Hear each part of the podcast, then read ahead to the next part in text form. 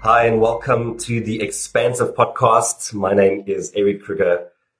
And if you think, geez, I've like missed a few episodes, it's been a while since I've had uh, or heard Eric's voice, then uh, rest assured you have not missed any episodes. In fact, uh, we have been on a, a very small hiatus um, for the podcast.